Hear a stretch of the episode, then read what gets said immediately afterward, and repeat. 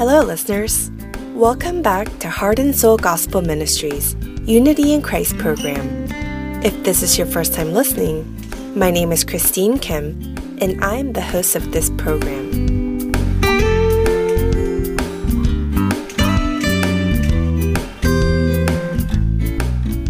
Do you know a hymn called God Will Take Care of You? The hymn God Will Take Care of You was created by Walter Stillman Martin and his wife, Civilla Durfee Martin. Civilla wrote the hymn and Walter composed the music. Walter Martin was born in 1862 in Rowley, Massachusetts. After graduating from Harvard University, he became a Baptist minister. His wife, born Civilla Holden in 1868 in Nova Scotia, Canada, graduated from a college of education and worked as a school teacher. They also shared an extraordinary musical talent. Civilla, while working as a school teacher, learned about music and wrote hymn poems for many years. In fact, so many that her hymns were later published. Moreover, Walter arranged the music for these hymns, and many of these hymns we sing today. Some of these hymns include Everything is Changed, Victory, and Somebody Loves You. The hymn we'd like to introduce you today, God Will Take Care of You, has an interesting story as to how it was written. We'll come back after our first song to share more about the story.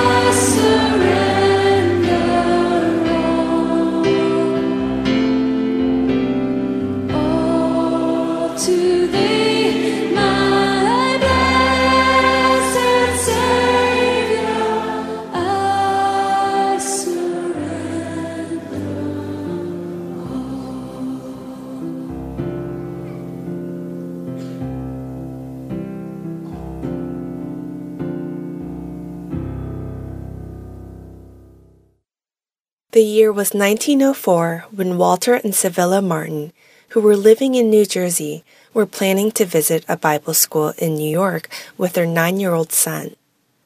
Although Civilla was sick, they were preparing to compile a book of hymns so they could not cancel their visit.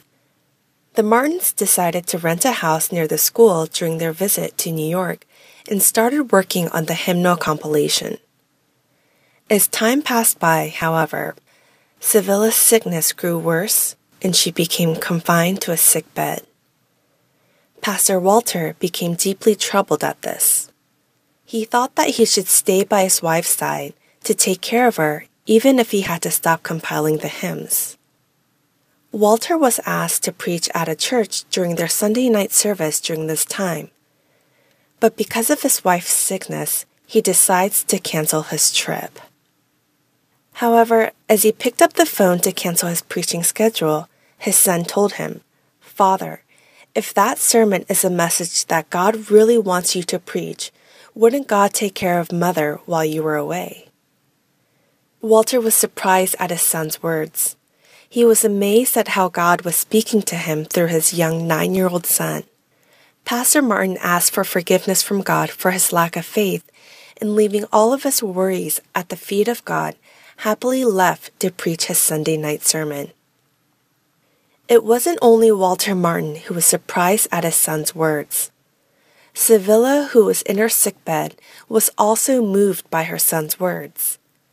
She came before God, having realized how she had not fully entrusted her illness to Him and instead was caught up with worry. That is right, God. You have been taking care of me until now, and I lost my faith in you because of this sickness. I was blinded from the fact that you are with me, and I had instead been surrounded with trouble and worrying as I wasn't relying on you. I will fully believe in you and rely on you now. Thank you for fully rebuilding my faith through my son. Thank you, God. While lying in her sickbed, Civilla realized that it was the true joy of a Christian to be living for the Lord whether through life or death.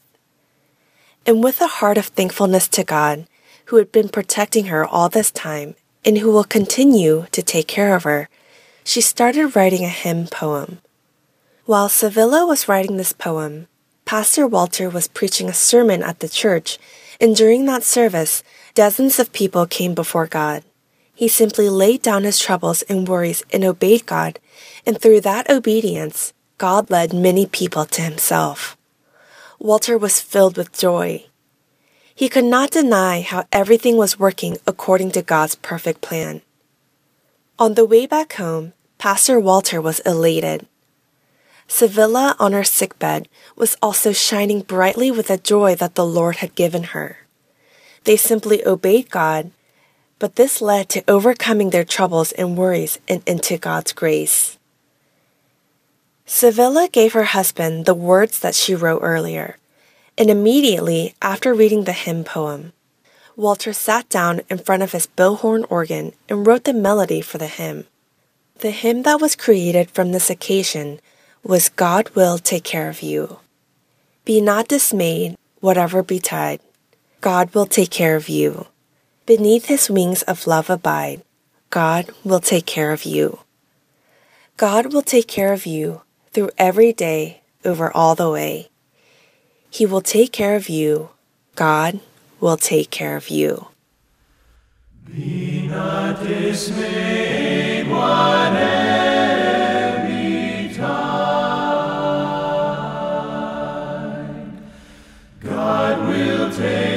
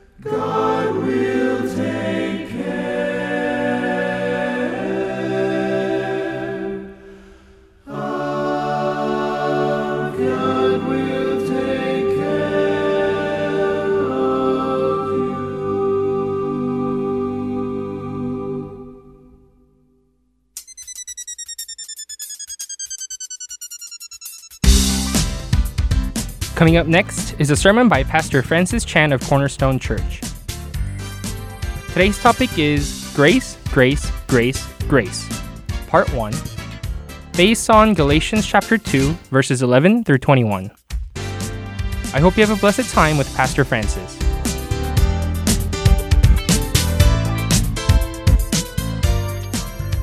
I don't want us to stop talking about grace. We have to talk about grace. Nothing else, nothing makes sense unless we talk about grace. This whole thing is a waste of time unless grace is real. Grace is this idea of God just handing us, just giving us something that we don't earn, we didn't deserve. It's God's love, God's grace. He gives us this salvation. Now, the world is fine. Everyone in the world is fine with us believing in God's grace. What they are not fine with is when we say, well, you also need God's grace. That's when the problems arise. Uh, we live in a world that teaches that there are a hundred different ways to heaven, and Christianity is one of those. And so, what you believe, that if it's good for you, if it works for you, good. That's fine. And there are some of you in this room that come here and your belief system is such that, you know what, I believe in Christianity, but I also believe in a lot of other things as well. That's the predominant thought here. A friend of mine was at a U2 concert and said Bono just had the whole crowd chanting, Jesus, Jew, Muhammad, true. And let's just say that over and over and over again and declare that there's a bunch of different ways. It's all true. It's all real. And I understand. I show you. The thing you gotta know about me. I totally understand that kind of thinking. I absolutely do. And I could absolutely understand why you want to believe that. I want to believe that many times. My question is, is does it really make sense though? I understand why people would just say, you know what, no one's really going to hell. We're all good. I understand that. I want that. I, I, the, my problem is, does it really make sense to you though? You see, because if we just say everyone's right and there's no right or wrong, everyone's right, there is no wrong, then no one needs to fight, right? So what a, what a great thing to believe that no one's wrong and you can go your way, she can go her way, we can all go these different ways and everyone's right. My question at the end of the day though is, does it really make sense to you? Not do you want that to be true? Or would you like the idea of no punishment for anyone, but just does it make sense? Does it really make sense that if one person says Jesus Christ is the Son of God, and someone else teaches that Jesus Christ is not the Son of God, that someone else can come along and say, you're both right. Does that make sense to you? That one religion could teach that Jesus is a false prophet, another religion teaches that Jesus is the Son of God, and that they are both right? Does that really make sense in your mind at the end of the day? See, I understand the heart. I understand the desire of, well, if we just say everyone's right, then there's no fighting. Okay, I understand that, but does it really make sense in your head? And can you really go to bed at night saying, yeah, this really makes sense, this relativism that whatever you believe about God is true? See, Paul says, I'm not going to stop talking about grace. I'm not going to talk about the grace of Jesus Christ. And there's a very important verse I want to look at today. It's Galatians 2, Verse 21, it says this. Paul says, I do not set aside the grace of God. For if righteousness could be gained through the law, Christ died for nothing.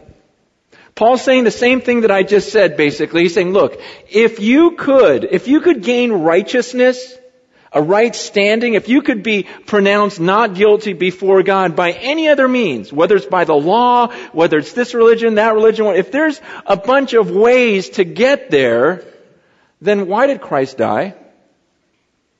Does that really make sense? If there were a bunch, think about this. Let's just say, let's say that everyone's right and there's, there's a thousand ways to heaven.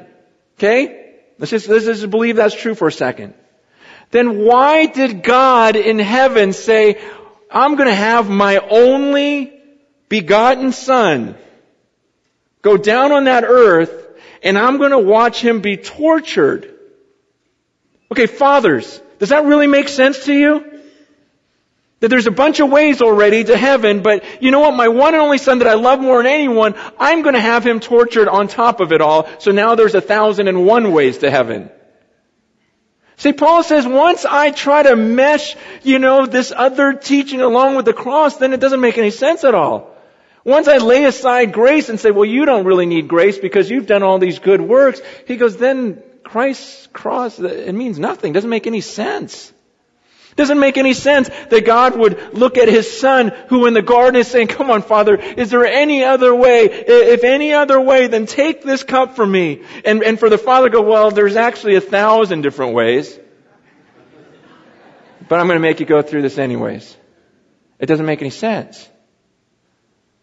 I, I, sometimes go through the horror of just trying to picture what went through the mind of God as he watched his one and only son suffer on the cross and think, what in the world would I feel if I saw one of my kids go through that type of agony, just one of them? That type of pain, I would just go nuts. And to believe that God did that to add another way. See, Paul says once you say grace plus this, then it doesn't make any sense. And then Christ really died for no reason. There's no point to the death of Christ if there are other ways to heaven. Does it really make sense to you? You see, uh, there's this pressure though. There's a tremendous pressure to conform. Because I don't like conflict. You like conflict? But Paul's saying, look, I can't just let it go. I can't just lay aside, set aside the grace of Christ because if I do that and lump in all this other stuff, and yet there was pressure back then. Just like there's pressure for you when you go to work tomorrow to just kind of say, yeah, I accept everything and all these beliefs because it's the predominant thought. L- listen, Peter, remember Peter in the Bible? The rock? The leader of the apostles? Peter? He caved into the pressure. Do you realize that? He caved into the pressure. He was one way around the, the Gentile believers, and then these other people came along and said, no, you gotta obey the law also, you know, and what are you doing with those Gentile believers? And he goes, oh yeah, yeah, yeah, let me separate myself from them. We're the ones that obey the law. And so Paul has to call him out on it. Did you know that in the Bible? Paul just gets in the face of Peter because of his hypocrisy, because Peter caved in. He didn't want to lose these friendships here. He didn't want to lose the status with these people, and yet, you know, he didn't want to lose it with them either. He kind of wanted to make everyone happy. And so in Galatians 2 verse 11, it says, Paul says, when Peter came to Antioch, listen to this, when Peter came to Antioch, I opposed him to his face. Because he was clearly in the wrong. Wow, a lot of you don't like that verse, do you? What? He was in the wrong? There's no right or wrong. And why is Paul judging Peter?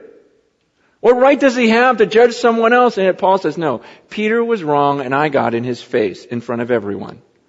Because he was clearly wrong. Why was he wrong? Because in verse 12 it says, before certain men came, from James, he used to eat with the Gentiles. But when they arrived, he began to draw back and separate himself from the Gentiles because he was afraid of those who belonged to the circumcision group.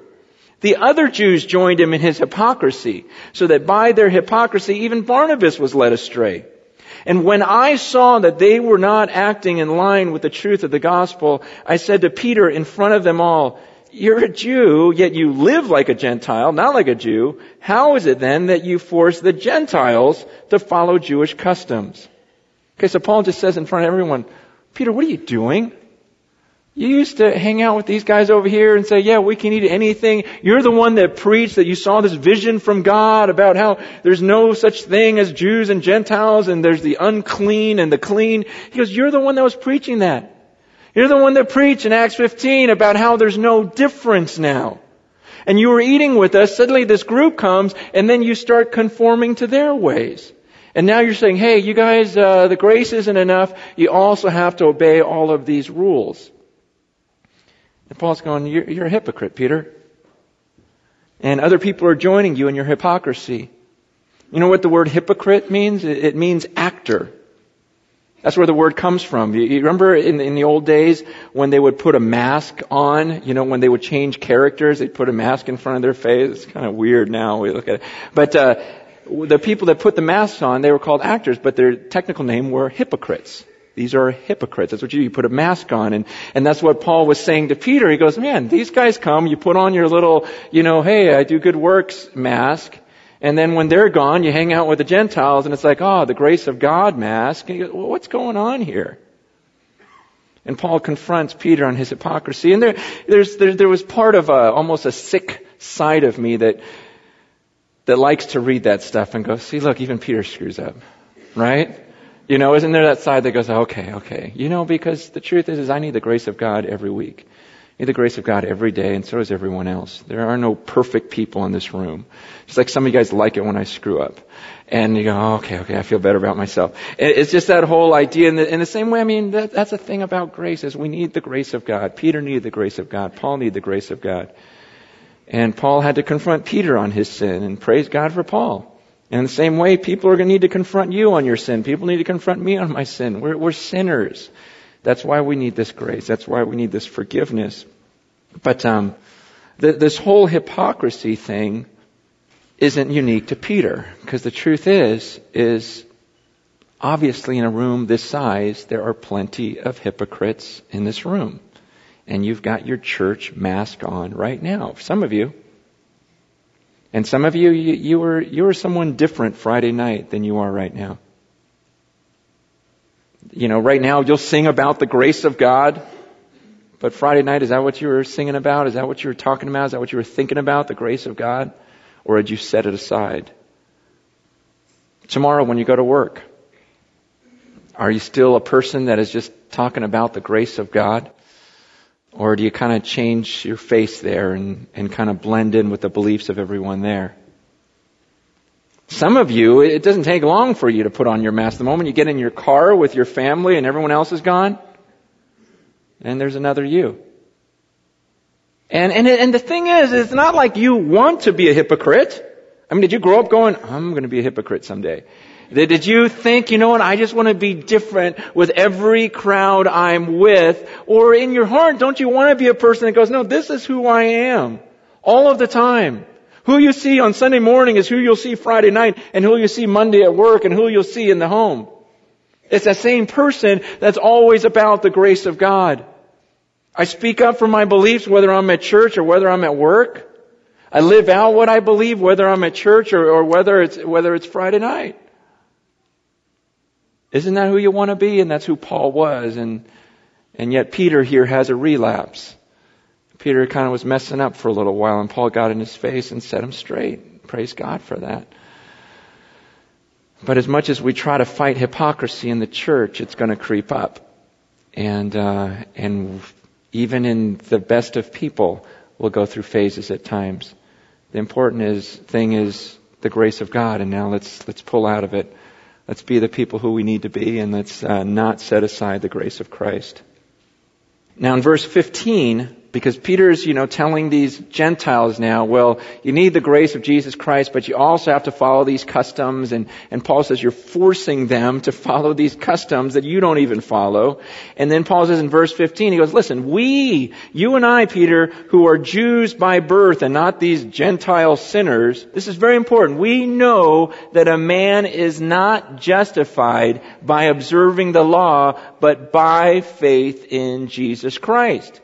So we too have put our faith in Christ Jesus that we may be justified by faith in Christ and not by observing the law because by observing the law, no one will be justified.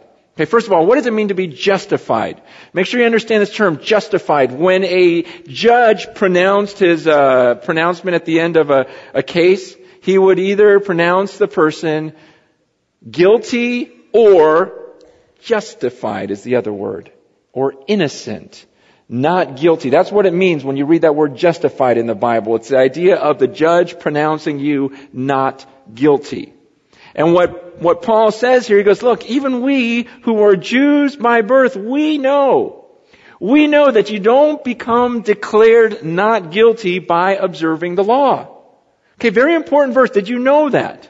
Did you, did you know that the Old Testament does not teach that obeying the law makes you right before God. Did you know that? See, I didn't know that growing up. I used to think that the Old Testament taught that God gave us all these commands, all these rules, and so a good person would obey these rules and then you get to go to heaven. And that's the way it was in the Old Testament. And then came the New Testament, and the New Testament was all about grace, about Jesus dying for your sins, dying for your crimes. So now all we have to do is believe in Him and accept the grace of God. And so I thought the Old Testament was about the law and obeying the law for salvation, and then God changed. And now the New Testament is about faith and grace and this belief in Jesus Christ. Because no one really explained the Old Testament to me. But that's not the way it was. That's, that's what the Pharisees had turned it into.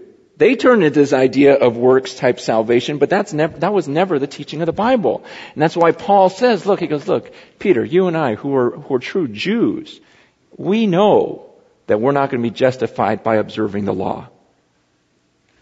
Because it's always been about grace. From cover to cover, do you realize this has always been about grace? This idea of the blood of Jesus Christ that we sang about washing away our sins was not a new idea that came with Jesus Christ. This idea of a blood sacrifice. This idea of God's grace and having someone else pay the penalty for our sin rather than us trying to work our way to it. That, that's what it's always been. Think back with me. Adam and Eve, right? First two people. What was the first command ever given to mankind? To Adam and Eve. Does anyone remember? Yeah, don't eat the fruit of this tree. That was the first command. Remember that? He creates the garden and says, okay, everything's good, eat whatever you want, just don't eat of this tree. And what do they do? They break it. So there was a law. The law was broken. And, you know, and, and what happens the moment they ate of the tree? What, what did they discover? Their nakedness, their shame. And so they got a bunch of fig leaves and covered themselves up, the Bible says. And then God confronts them on their sin. But then what happens? Does anyone remember what happens after that? God, yeah, God provides a skin covering. God covers up their nakedness with these animal skins. Question. Where did he get the animal skins? Did a deer come hopping by and go, here, you can have this? You know, and then hopped away, skinless? No.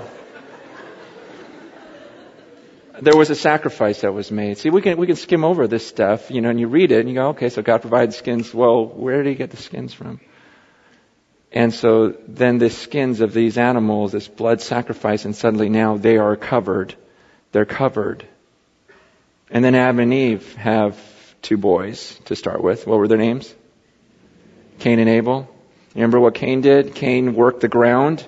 He worked the soil and, and produced a crop. And then when it came time for giving an offering to the Lord, he brings all of his produce, all of the work of his hands, and lays it before the Lord. Abel, meanwhile, kills an animal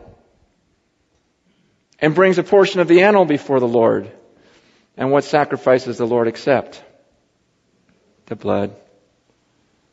And he rejects Cain's sacrifice. Wait, but he worked so hard for it. I mean, it, his took more work. He had to water it. He had to let it grow. He was cultivating, working, working, working. This guy just shot an animal and brought it. But it's about the blood. It's only sacrifice for the sins. Then comes Moses. What about Moses? Remember Moses in the Exodus? Remember when he was getting the Jewish people out of Egypt? And there were all those plagues on, on the Egyptians. And then there was going to be this final plague, this final plague where the firstborn, the firstborn male was going to die in every house. That God was going to come by at night and he was going to slay the firstborn of every house. But he says to the Jewish people, okay, if you don't want your firstborn killed, then you better be good because I'll see you when you're naughty. And I'll see you when you're nice. You know, is that, is that what he said? He, did he say, I'm gonna look and I'm gonna find who the good people are and I'm gonna save those households? No. He says, go and take a lamb. Go take a lamb and slaughter it and put the blood over the doorpost, put the blood over the door frames and I'm gonna, I'm gonna go over all the homes and the homes where there's blood over it I'm going to pass over. That's where we get the term Passover. And he passed over those homes. Why? Did they do something? Did they earn that type of salvation? No, it was this blood. This blood that was over it again. Adam and Eve, Cain and Abel, the Exodus. And then you look at the Levitical laws on the Day of Atonement, on the day when we had to atone for our sin. Do you realize Leviticus 16, if this were Old Testament times and I were the priest, then what I would have to do on the Day of Atonement, you know, to make up for my sin is not do a bunch of stuff. I'd have to bring in my bull. A bull. Imagine me walking in with a bull someday. Okay, that's better than the fog machine. I walk in with a bull you know, and I bring in the bull and, and I would have to slaughter a bull. And I would have to take its blood. And I would have to sprinkle that blood upon the altar so that it's this idea of cleansing for me. someone needs to take the penalty for my sin. It's this, this, that's just for me. Then I make restitution for your sin to atone for your sin. So then I gotta grab a goat and slaughter the goat on behalf of you. And then on the day of Passover, all of you, all of your families, you would each have to bring a lamb to me. You'd each have to bring a lamb into the temple. You. A one year old perfect lamb you would have to bring. And then you, you would lay your hands on this thing, you know, and, and lean upon this, this, this lamb and then I would come by and slit its throat. Because this idea of you placing all of your sins on this animal and then him paying for your crimes. And it was so stinking disgusting. It was so bad. I mean, can you imagine thousands of thousands of people coming to one location with a lamb, slaughtering it, the blood spilling? They talked about how that mountain would just be drenched with blood and it would go all the way down into the river, into that brook, the Kidron. And, and they said it would just run red for like a week because of all the blood from that one. It was this whole picture of your sin is so disgusting to God. And a price needs to be paid for it. This wasn't new with Jesus. This was from the beginning. It, it, was Adam and Eve. It was Cain and Abel. It was the Exodus. It was the Levitical law. And then you get to the prophets. Then you get into that prophetic era and you've got, uh, you, have got uh, Isaiah. And in Isaiah chapter 53, this is still Old Testament, you guys. This is still about God providing a sacrifice because you could never obey the law right. You guys were always sinners. Humankind, mankind, you always sinned. I always had to provide some sort of sacrifice. And then Isaiah chapter 53 verse 5, it talks about, it says, but he was pierced for our transgressions. He was crushed for our iniquities. The punishment that brought us peace was put upon him, and by his wounds we are healed. We all like sheep have gone astray. Each of us has turned to his own way, and the Lord has laid on him the iniquity of us all. He was oppressed and afflicted, yet he did not open his mouth.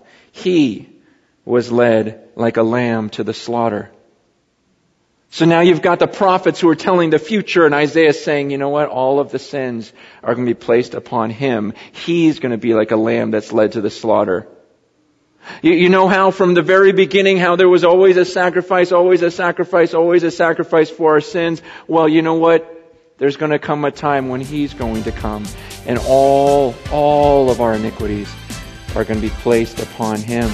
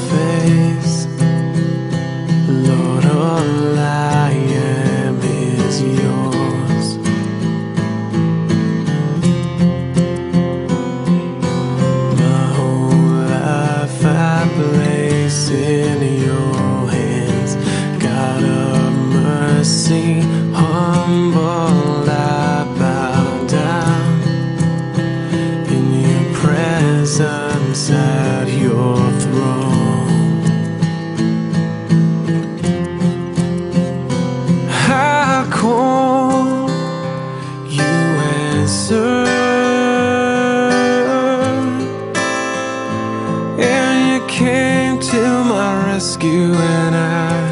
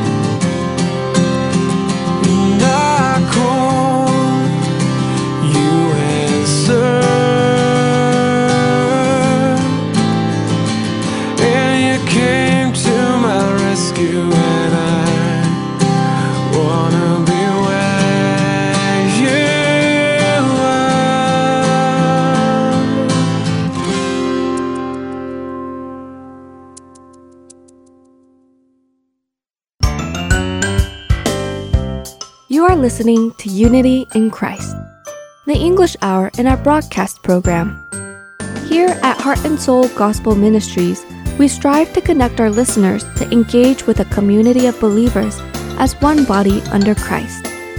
Since 2000, we have dedicated our lives to make disciples of all nations through radio broadcasting. We are always encouraged to hear from you, so if you have any comments or testimonies that you would like to share, please feel free to email us at askhsgm at gmail.com. Also, don't forget to subscribe to Heart and Soul Podcast on iTunes for weekly sermons. To learn more, visit heartandsoul.org.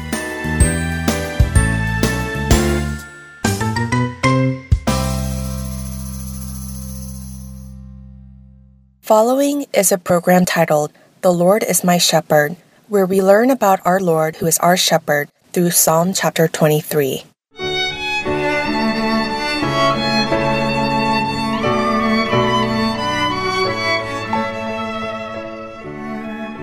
Hello and welcome. This is Jim Hughes with The Lord is My Shepherd. Today, we will look at the front part of Psalm 23, verse 5 together. You prepare a table before me in the presence of my enemies. How is it that God, the shepherd, gives a dining table in the presence of the enemy? In the last two weeks, we have talked about how the shepherds of Israel would bring their sheep to the highlands to enjoy fresh pastures during the summer and fall seasons. The shepherd would pre survey the plateau prior to bringing the sheep up when the snow began to melt in the early spring, looking carefully for the place they would soon be staying for a few months. One purpose of his observations is to identify and remove any poisonous weeds. The shepherd must be diligent to eliminate these because in many cases the sheep cannot distinguish poisonous weeds. They eat them and soon begin to slowly die. The symptoms include a hardening of the sheep's body. This poisoning danger is in addition to the various risks of walking through the valley of the shadow of death to reach the highland pasture, as I explained in our last time together. Falling rocks, overflowing rivers, avalanches, beasts suddenly coming out to attack, and these poisonous weeds. Imagine the shepherd trying to feed the sheep through these challenges. This is the image of the shepherd setting a table or preparing a feast while in the presence of the enemy. David, the shepherd, could liken the Lord to a shepherd preparing a table because he knew well about the care of a shepherd for his sheep. Is the shepherd to just feed the sheep without any concern for the real risks? Some terrible beast suddenly coming to attack the sheep while they're eating their food? The unexpected overflowing of rivers or avalanches and the poisonous weeds unrecognized? Or is the shepherd careful to keep his flock from harm in spite of the encountered risks? If a shepherd makes up the dining table for his sheep without regard for the risks, he is incompetent and irresponsible. But a truly competent shepherd, a good shepherd, can serve a dining table to his sheep while providing for their safety, because he has already discerned the challenges of weather, surveyed the surrounding environment, and has a strategy to protect his sheep from attacks by wild animals. God, who is the Good Shepherd, is the God upon whom David made his confession. He is also God, the Good Shepherd for you and for me. He who began a good work in us will accomplish that work until the day of Jesus Christ. When God guides us to the place that He has prepared for us, He has a purpose for us and we can have confidence in His plan. Our confidence is not in an incompetent or irresponsible shepherd, but in Him whose wisdom and power has ordered the whole of creation.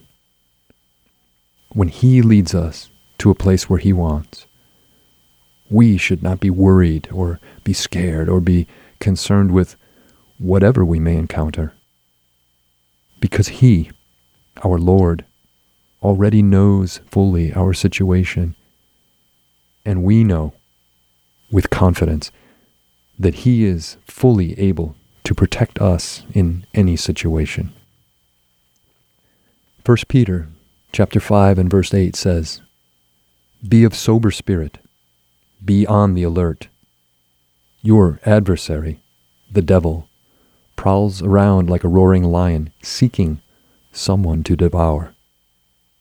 When we, on the alert, sober in spirit, encounter and recognize the attack of our adversary, it is then we can see the Lord God, our good shepherd, leads us and has made provision for us. Like the sheep, when we are anxious or afraid, we cannot comfortably eat even though a dining table is set before us. but we can eat comfortably, enjoying the dining table set for us, even in dangerous situations, only when we rest fully confident in our shepherd. Today, will you, with gratitude, come to a dining table set in front of you and enjoy a celebration feast in the sight of a watching enemy by fully trusting in him, the shepherd? The good shepherd who saves us from the hand of the enemy, his hand holds you. He also leads us where we go. Do not be afraid. Do not be discouraged. You are his saved children, his precious sheep. He will never let you perish. Jesus said in Matthew chapter 18 verses 12 through 14, What do you think? If any man has a hundred sheep and one of them has gone astray, does he not leave the ninety nine on the mountains and go and search for the one that is straying? If it turns out that he finds it, truly I say to you, he rejoices over it more than over the ninety nine which have not gone astray. So it is not the will of your Father who is in heaven that one of these little ones perish. Let's pray that God will engrave these words deeply on each of our hearts, that we can endure all suffering and hardships as may come without fear, looking to our Good Shepherd. Thanks for listening. Please join me again next time for more of The Lord is My Shepherd.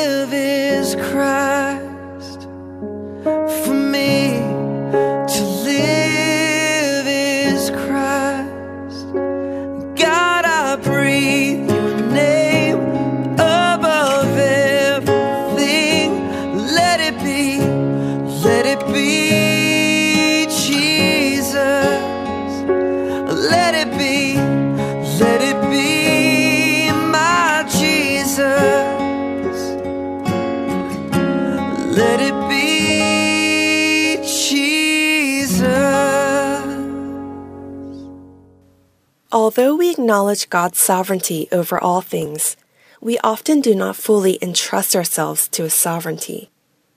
When we know that He will lead us if we entrust everything to Him, we still struggle to solve our troubles and worries by our own strength. If we do not respond to God's call because of our personal circumstances, we could block the work of God that He wants to accomplish through us. Philippians chapter 4 verse 6 through 7 says, Do not be anxious about anything, but in everything by prayer and supplication with thanksgiving, let your requests be made known to God. And the peace of God, which surpasses all understanding, will guard your hearts and your minds in Christ Jesus. It took time for Walter and Civilla Martin to fully entrust their troubles and worries to God. But in the end, God grew their faith to a point where they could fully entrust all of themselves to Him. God's plan for us is to experience Him, to have complete faith in Him, and to do all things in faith. Are we still living this day trying to carry our own troubles and worries, leading a burdensome life? I hope that all of our listeners will surrender their troubles and worries to God. We cannot add a single hour to our lives by worrying. 1 Peter chapter 5 verse 7 tells us, casting all your anxiety on him because he cares for you. Not being able to cast our anxieties on God is evidence that we cannot fully trust him. If you believe in God, then I hope you will entrust all of your being to our wonderfully sovereign God. We will now wrap up Unity in Christ. Thank you for listening, as it has been my pleasure. I hope to meet you again next week, and God bless. Great is thy faithfulness, O God, my Father. There is no shadow of turning with thee. Thou changest not thy compassions, they fail not. As thou hast been, thou forever will be. Great is thy faithfulness, great is thy faithfulness. Morning by morning, new mercies I see. All I have needed,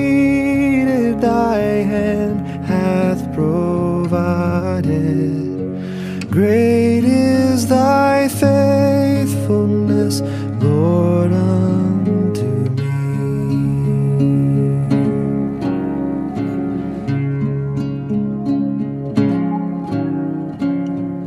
Summer and winter, springtime and harvest, sun, moon, and stars in their courses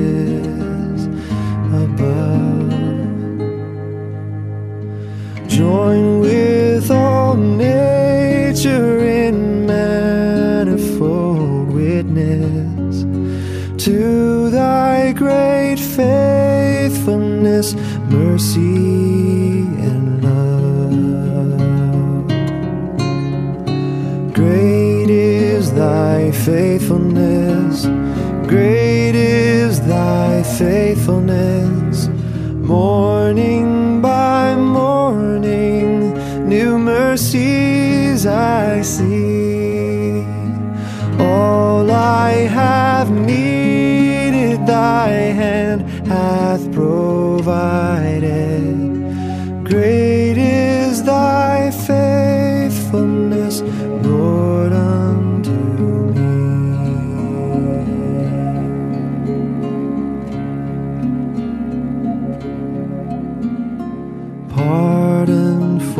sin and a peace that endureth.